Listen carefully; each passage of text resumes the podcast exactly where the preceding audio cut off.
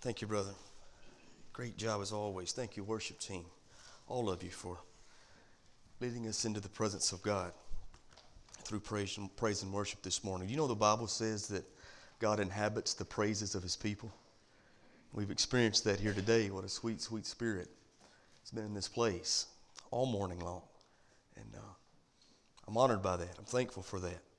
I hunger for that. I'm desperate for that. Man, if we come together and meet, it's one thing, but it's something totally different when God meets with us. when He blesses us with His power and presence. And um, so good to be here with you this morning. I love that song for a lot of reasons, but um, it asks a very important question in that song that we all need to answer for ourselves. What, what could we say? What could we really do? After knowing all that God's done for us, what do we need to do for Him? Well, it answers the question, and I love it. We need to offer our whole heart to Him because that's what He wants. It's kind of the same thing that Paul says in Romans chapter 12 and verses 1 and 2. He says, I beseech you, therefore, brethren, by the mercies of God, that you present yourselves, as, uh, your bodies as living sacrifices, holy and acceptable unto the Lord, which is your reasonable service. You know what he's saying? It just makes sense that you would give all you've got to Jesus because Jesus gave all he had for you. What could you say? What could you do knowing all this but give everything to him? And um, man, I hope and pray that we do that today, each and every one of us. Take your Bibles and turn with me, please, to 1 Corinthians chapter number 12. That's what we're going to be looking at. Um, we're in the middle of a series of messages talking about the work of the church and what the church is, what the church does. And last week we talked about the miracle of the church, and this week we're going to talk about the method of the church. We looked at Matthew 16 last week, where Peter makes his great declaration of faith, and Jesus talks to him about his church, and what a blessing that was. We saw that last time we were together, and today we want to see what the Apostle Paul says about the method of the church, how the church accomplishes what God has saved it to accomplish. And so, uh, looking forward to that this morning. Hope and pray that you are as well. But let me ask you a few things before we get started. What if you could be a part of a movement that has guaranteed success? I mean, there, there's no if, ands, or buts about it. You are guaranteed to succeed. What if you could be a part of something um, that you knew couldn't be stopped? well, folks, I don't know about you, but I would love to be a part of something like that. See, the truth is, I think as human beings, we all want to be a part of something bigger than ourselves, greater than just us. And if that's true for you, and I believe it is, then you need to check out the church. You need to be a part of the church of the Lord Jesus Christ. Because how many of you understand the church is guaranteed to succeed? It has a guarantee right in the Word of God that it's going to do exactly what God has saved it to do. And you say, Israel, what do you mean a guarantee of success when speaking of the church? Well, for me and you, and again, remember now, when I'm talking about the church, I'm not talking about this building. I'm not talking about these four walls and this roof. This is only, like we said last week, the sheep shed. This is just where the church comes to meet. Can you say amen? The church that, when I'm speaking of the church and when the Bible speaks of the church, it's talking about the blood bought, born again believers who've placed their trust in Jesus for the forgiveness of sin, who have surrendered their lives to the Lordship of Christ. Let me ask you something. Have you done that? Have you trusted in Jesus for the forgiveness of your sin? Have you surrendered yourself to Him? Well, if so, then you are a part of His church his body. What does success look like for the believer, for the church? Well, um, if I went around the room this morning and I asked you what a successful Christian looked like, I'd probably get a whole lot of different answers. Some might say, well, Brother Israel, to succeed at being a Christian, you're supposed to love people. And that's a pretty good answer. I think that's a really good answer. Some might say, well, to be successful as a Christian, you need to be a soul winner. And, and man, that's true. You, need, you do need to be a soul winner. To be successful as a Christian, you need to be faithful to the local church. That's, that's true. All of those are really good answers. But let me sum all of that up. If we're going to be successful as a Christian, if we're going to be successful as the body of Christ, let me tell you what it has to happen, what must happen, and what is ultimately going to happen. To, for the Christian to be successful, you got to be like Jesus. You say, well, brother, that, that, that, uh, uh, and, let me say, if you're like Jesus, it takes care of all that other stuff. How many know if you're like Jesus, you'll love people? If, if you become like Jesus, then you will certainly uh, be true to the Word of God. If you become like Jesus, you're certainly going to be a soul winner. So, really, what God has saved us to become is to, for us to become like his son Jesus. We know that from Scripture. Brothers, if you will, please put for me Romans chapter number 8 and verse number 29. Now, you can keep your place there in 1 Corinthians 12. But look what success looks like, biblically speaking, for the believer. For whom he did foreknow, he also did predestinate to be conformed to the image of his son, that he might be the firstborn among many brethren. So the Bible is telling us here that we are uh, predestined in Christ to become like Jesus. Are you getting that? It's saying that it is our destiny to one day become just as Jesus is. If you believe it, say amen. Now, let me give you some good news. We are guaranteed to succeed in this. Every believer is. Now, you need to know something though. That process of us becoming like Jesus began at the moment you trusted in Him as Savior. The moment you were born again into the family of God, you were born again as babes in Christ, what the Bible teaches. But how many of you know God saved you not to remain babies, but to become mature believers that look like, talk like, and act like Jesus? And so the process of us maturing starts at the moment we are converted and then continues throughout our lives as we continually seek Him, as we continually follow Him, as we continually be faithful to Him. We are to grow day by day, month by month, year by year to become more and more and more like Jesus. Now, let me say something to you. You need to get a hold of this. How many of you know ultimately every believer is going to be like Christ? Now we know that's not going to happen in this earth. In this earth, we are um, just sinners saved by grace. We still struggle with this flesh, we still struggle with the world, and we still struggle with the devil. Can you say amen? We live in a world that is imperfect, full of sin, and we ourselves are imperfect, so we're never going to fully be like Jesus here. That's why we continually need grace here. That's why we continually need mercy here. That's why we continually come before the Lord and confess our sins and repent of our sins here. That we've got to do that continually because listen folks, we live in this imperfect world, we ourselves being imperfect.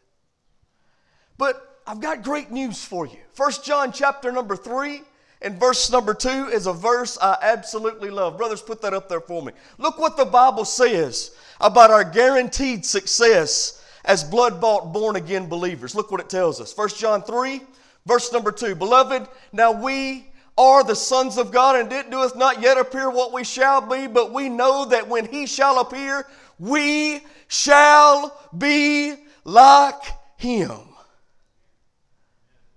I'm going to say that again because you must have missed it. We shall, not might, not maybe, not it could happen, but we shall be like him. Guaranteed success. If you want to be a part of something that is guaranteed to succeed, if you want to be a part of something that can't be stopped and won't be stopped, you need to be a part of the church of the Lord Jesus Christ. Because Jesus said in Matthew 16, 18, the church cannot be stopped. The church will not be stopped. It can't be stopped by the scheme of man, and it can't be stopped by the power of the enemy, the devil himself. Jesus said that the gates of hell will not prevail against his church. I don't know about you, but I'm thankful to be a part of the church of the Lord Jesus Christ. Guaranteed success. A church that can't be stopped, that God is working in, working on, and working through to impact a lost and dying world, a church that is alive and well, a church that is growing. Can you say amen? We praise the Lord for that. I'm thankful for the miracle of the church. Let's this morning look at the method of the church in 1 Corinthians chapter number 12, there's three things that I want to give you about the method of the church. First of all, I want you to see the birth of the church. Everybody look at 1 Corinthians 12, starting in verse number 12. Look what it says. For as the body is one and hath many members, and all the members of that one body, being many, are one body, so also is Christ. Now, don't let that trip you up with the old English. He's just simply saying we are many, members made up of one body, the body of the Lord Jesus Christ. And look at verse 13. He tells us something very, very important that we all need to take note of. He says, For by one Spirit, everybody say one Spirit. For by one Spirit we are all baptized into the body, whether we be Jews or Gentiles, whether we be bond or free, and have been all made to drink into one Spirit. Now, what's he talking about here? How that the, the Holy Spirit baptized every believer, all believers, into the church? Well, it all started back on the day of Pentecost. We've read about it, haven't we? In Acts chapter number 2, the Bible says that the Holy Spirit, God the Holy Spirit, came as a rushing mighty wind there in Jerusalem, and it filled the believers, baptizing them into the body, and that day the church was born. Listen, every believer there at Pentecost was baptized into the body of Christ. But let me tell you this I also know that every believer after Pentecost has been baptized into the body. Not some, not a lot of them, not, not many of them, but all believers. Every believer has been baptized by the Holy Spirit, get that, into the body of the Lord Jesus Christ, into the church. How do we know that? Well, that's what verse 13 tells us. Look what it says there. 1 Corinthians 12, 13. For by one Spirit we are all. Everybody say all. Not some of us, not a lot of us, not a few of us, but all believers are baptized into the body by the same Spirit. God the Holy Spirit.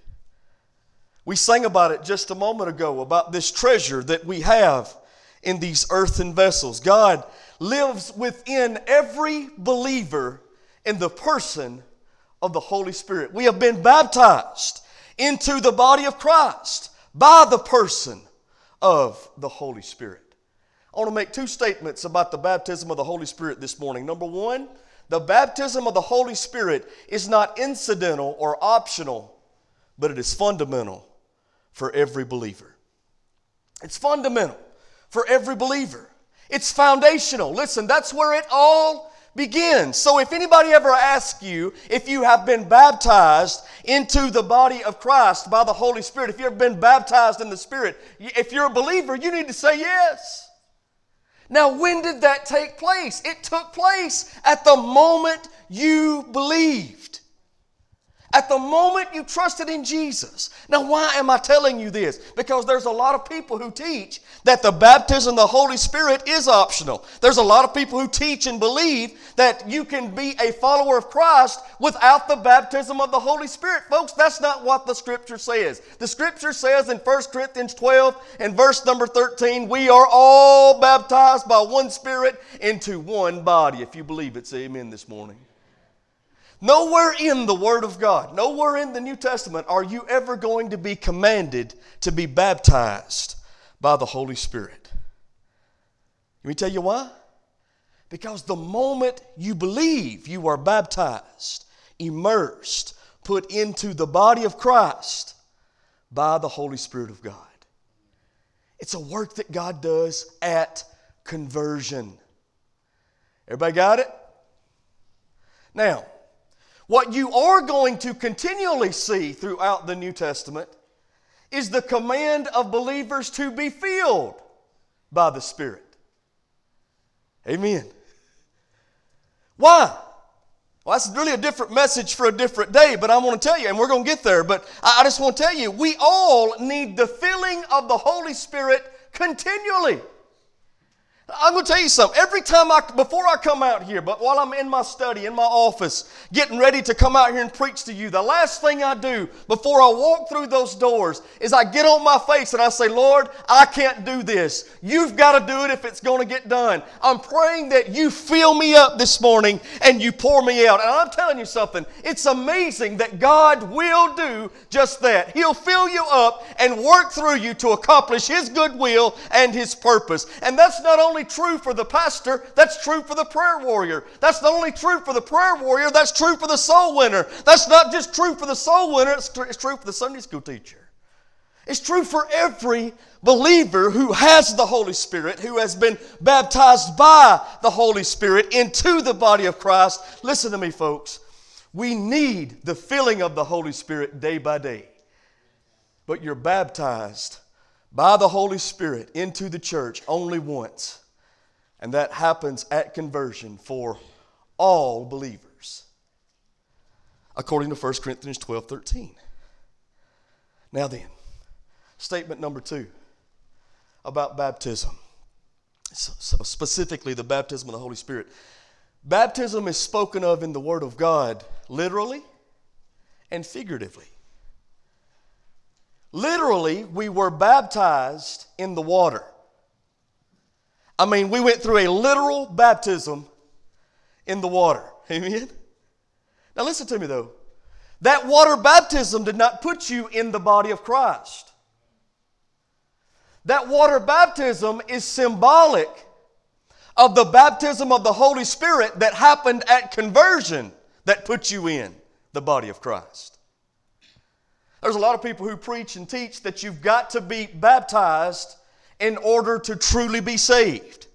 That baptism is salvific. No, folks, that's not what God's Word says. Listen, if you have to be baptized to be born again, to truly be born again, then uh, we got to take the whosoever shall call upon the name of, you got to take that out. Because folks that's walking in the Sahara Desert this morning that call upon the Lord, they can't be saved. They ain't enough water out there to be baptized. Folks that's flying around in the International Space Station, they can't call on the Lord and be saved today because there ain't enough water up there to be baptized in. What I'm saying is, baptism happens by the person of the Holy Spirit at the moment of conversion. It's a work that God does by His Spirit. And then this water baptism is symbolic, showing everybody else of the work that God has done personally in the heart and life of every believer. Are you getting it? Every believer has been baptized into the church, into the body by the Spirit. Now, I, I, keep stressing that point because I've talked with so many people through the years who keep thinking they're missing out on something. And they, and, and they wonder if they don't have everything they need. Listen to me. When you got Jesus, you got everything you need. Can you grow in the Lord? Absolutely. Can you be filled with the Spirit so that you might operate in His power to do His work? Absolutely. But when you got Jesus, you got everything you need. Look at this Colossians chapter number 2, one of my favorite verses in all the Word of God. Colossians chapter 2, look down with me, if you will, at verse number 10. Let's just start with verse number 8. Colossians 2 and 8. Beware lest any man spoil you through philosophy and vain deceit, after the tradition of men, after the rudiments of the world, and not after Christ. For in him, what's that mean? In Jesus dwells all the fullness of the Godhead bodily. In Jesus, the fullness of the Trinity dwells, is what it's saying. Now, watch what it says in verse 10. And ye are complete in Him, which is the head of all principality and power. So let me tell you something, folks. When you got Jesus, you got completely everything you need. Now, God the Holy Spirit dwells in you as a believer, you have that treasure in earthen vessels. Now, God the Holy Spirit works on you, works in you, and works through you to accomplish the good will and purpose of God. You've got everything you need when you've got Jesus, and I'm thankful for it this morning.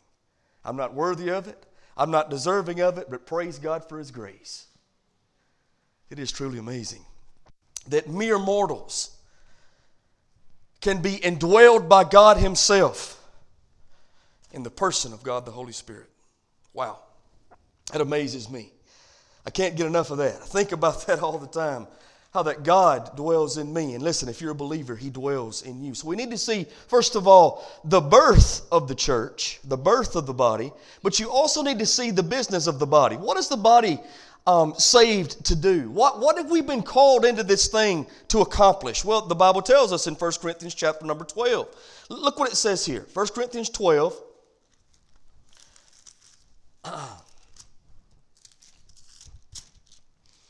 Look at verse number 13. For by one Spirit we are all baptized into one body, whether we Jews or Gentiles, whether we bond or free, and have been all made to drink into one Spirit. For the body is not one member, but many.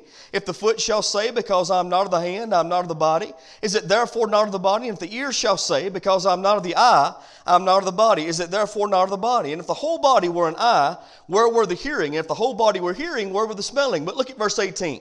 But God has set the members in every one of them in the body, watch this now, as it has pleased him. What is the purpose of the body? The purpose of the body is to please the head. Now, if that's true, then we need to answer the question who's the head? Who's the head of the church? Is the pastor the head of the church? Are the deacons the head of the church? Listen, who's the head of the church? Is the Pope the head of the church according to the Word of God? Absolutely not. Who's the head of the church of the Lord Jesus Christ? Well, the, that, that me just saying that kind of gives you the answer, but I want to give it to you biblically. I want you to see in the Word of God what it means. Ephesians chapter number 2. And look with me down to verse number 19. Look how the Apostle Paul explains this here. He says he's praying for these believers. And, and man, what an awesome prayer it is. Go back and read it in quiet time when you get a moment. But Ephesians 2, starting in verse number 19, he prays this. And what is the exceeding greatness of his power to usward who believe, according to the working of his mighty power, which he wrought in Christ when he raised him from the dead and set him at his own right hand in heavenly places. Now, I know this is kind of uh, chasing a rabbit, but let me chase it a while and I'll catch it and then we'll get back on, on cue to where we need to be. But I want you to think about what Paul is just praying. He said, I want you to get the fullness of the power that dwells in you. The same power that raised up Jesus on that first Easter morning now dwells in every believer. And it dwells in every believer so that we might walk in the newness of life. Think about that just a moment. We have been made alive spiritually by the same power that made Jesus alive when he walked from the tomb. That power dwells in us. And Paul said, I want you to get all that. I want you to really understand what you have and what God's trying to do and wants to do in your life. Then he says in verse 21, He's far above all principality and might, dominion, and every name that is named, not only in this world, but also in the world which is to come. Then watch what he says in verse 22 And hath put all things under his feet, and gave him to be the head over all things to the church, which is his body. So, who is the head of the church? Who is the body? That's us. It's the church. It's the many members that make up the one body so that we might perform what the head wants done. Our business is to please the head. Isn't that true physically? Physically, it's true because, listen, my head tells my body what it's supposed to do. And then, listen, it's up to my body then to work in concert with one another, the many members coming together for to work to accomplish the purpose of the head. This is the picture Paul's painting for us, spiritually speaking, when it comes to how um, we are put in the body, while we are put in the body, and what our purpose truly is, what our business really is. Look how it puts this. Go back to 1 Corinthians chapter 12 with me. He says there's many members, just one body, and then he lists some of the different members. He says, If the foot shall say that I'm not of the hand, verse 15, am I not of the body? Is it therefore not of the body? If the ear shall say, Because I'm not the eye, am I not a part of the body? Is it therefore not a part of the body? He's saying is, we have different members that are different from one another, and God has made us different so that He might make us one. See, I want you to get a hold of this. And I think this is where a lot of people miss it when they think about church. Do you know that God is not about uniformity in His body? I don't have to be just like you. And you don't have to be just like me. That ain't how God created me. And that's not how God created you. He created you to be you and me to be me, and He created us different so that we might work together as one and accomplish the purpose of the head Himself. So don't worry about uniformity. You don't have to think like somebody else always, and you don't have to talk like somebody else. You don't have to preach and teach like somebody else or sing like somebody else. You don't have to do any of that. You just need to be you full of Jesus. And you full of Jesus is the best you you can be. And if I'm the best me I can be full of Jesus, and you can be the best you you can be full of Jesus, then we can get something done in the body. See, God is not about uniformity, but unity through diversity. I'm different than you, you're different than me, but God's made us different so that He might make us one. I can do what you can't do, and you can do what I can't do, but together we can do great things. That's how this works. Just like the hand works with the foot, and the foot works with the hand, and we all work together for the, comp- the purpose of accomplishing the will of the head. Are you getting it? Now let's just say, let's just say that the eye gets mad at the foot. And you're walking along and the eye sees the hole that the foot's about to step in. But because he's mad at the foot, the eyelid closes, not letting the foot know where the hole is. You know what might happen?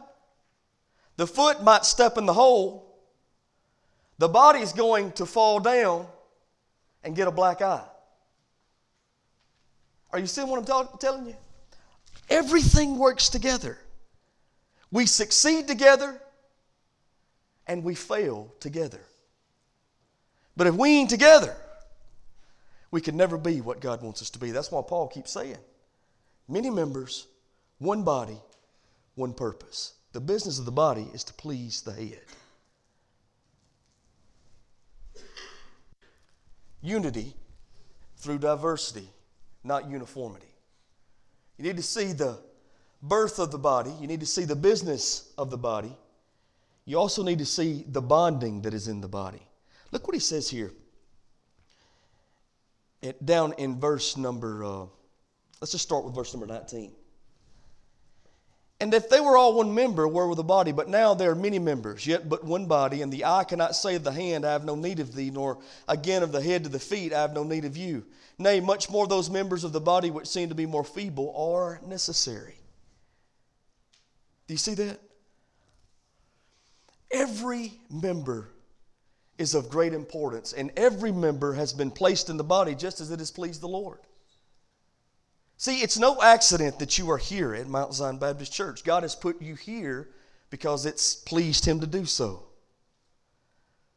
You are a part of this body for a purpose. Just like the hand is needed, you are needed. Just like the foot is needed. You see, you may be a hand and you may be a foot. You may be uh, big, strong shoulders because you're going to bear some burdens. You may be eyes so that you can see uh, the vision for the future that the church needs. You, you, God has put you right where you're at because, first of all, it pleased Him, but also so that the body might function like it needs to function. That's why I keep telling you you need the church, and the church needs you. If you're not a part of the church, plugged into the church, faithful in the church, and you're an eye, what if we need to see something and you're not here? What if your feet and we need to go somewhere and share the gospel, help the needy? And your hands and your feet, and, and you're not here, how are we going to do that? How are we going to accomplish the purpose of the head if every member don't work together in concert with the others to do so? That's his point. There has to be a bond, a loyalty. Now, how does that work? I, I, I think loyalty is something that's missing today, maybe more than anything else. I'll tell you how it's supposed to work in the church. You know, if I'm loyal to Jesus, I'll be loyal to the members that are in the body. If you're loyal to Jesus, you'll be loyal to the members that are in the body. If I'm in tune with Him and you're in tune with Him, we'll all be in tune with one another. Are you getting that? I remember when I was a little boy, my grandmother had one of those big, uh, tall pianos in her room. And she had a piano tuner to come and tune that piano. And I, and I was a little boy, probably, I don't know, seven, eight, nine years old, something like that. I went in to, to watch him do, the, do that. And I saw him take the, the um, back off that piano and he started striking that tuning fork. And then he'd take a screwdriver and he'd twist on them string, strings, the, the screws that, that had the strings tied to them in the back. And as he would twist on those strings and strike that key and then strike that tuning fork, he would make the string match the tuning fork. And he would do that all the way down the line with all of those strings. And when all those strings got in tune with that fork, he knew the piano was ready to play. Well, let me tell you something, folks. Jesus is our tuning fork. Amen? He's our standard. When we get in tune with Him, we'll be in tune with one another. When we are loyal to Him, we'll be loyal to one another. It's so very important. Just like He says here. Let me read it to you because I don't want to misquote it.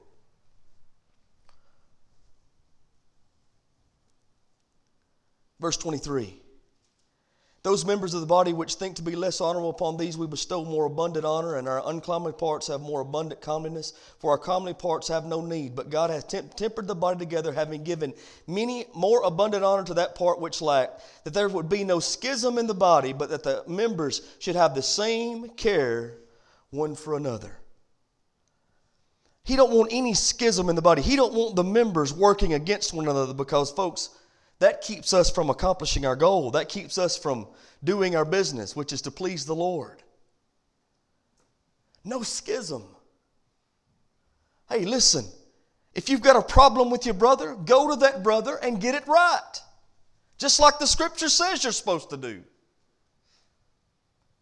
If you're offended, go and tell them you've been offended, and then you two brothers work it out like brothers in Christ, like sisters in Christ, so that there be no schism between the members, so that the business of the body might function. So we might do what's pleasing to the head. And he says, those, if you think yourself to be a, an uncomely part, you don't have the greatest honor. You know, I remember when I was a little boy in a Sunday school class, Miss Shirley Taylor would always ask us to pray to end the class. And she would say this She'd say, Remember to thank God for making you. Thank Him for your eyes and thank Him for good ears. And I, I can still remember that to this day. She'd say, Thank Him for your eyes and thank Him for your ears and thank Him for healthy legs that you can walk because a lot of people can't. And she always made sure and tell us that every time we went to Sunday school. You know what she never said? She never said, Thank Him for your kidneys. She never said, Thank Him for your liver or your spleen. Those are not those, maybe the, the, the parts that are honored, but guess what? They're very important. You may think that you are not one of the members who has great honor. Maybe you're not one of the more have the more showy gifts, but that's okay. You're needed. You're important. And each and every part has been placed in the body as it's pleased Him. For His honor and His glory, we work together, many members in one body, to do His will. This is the method of the church. This is how God set it up. And if we're going to be effective, that's what we must always remember. Everybody stand together this morning.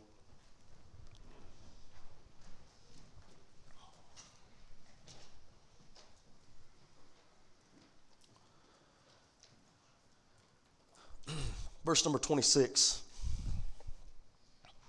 and 27. I'll close with this. And whether one member suffer, all the members suffer with it.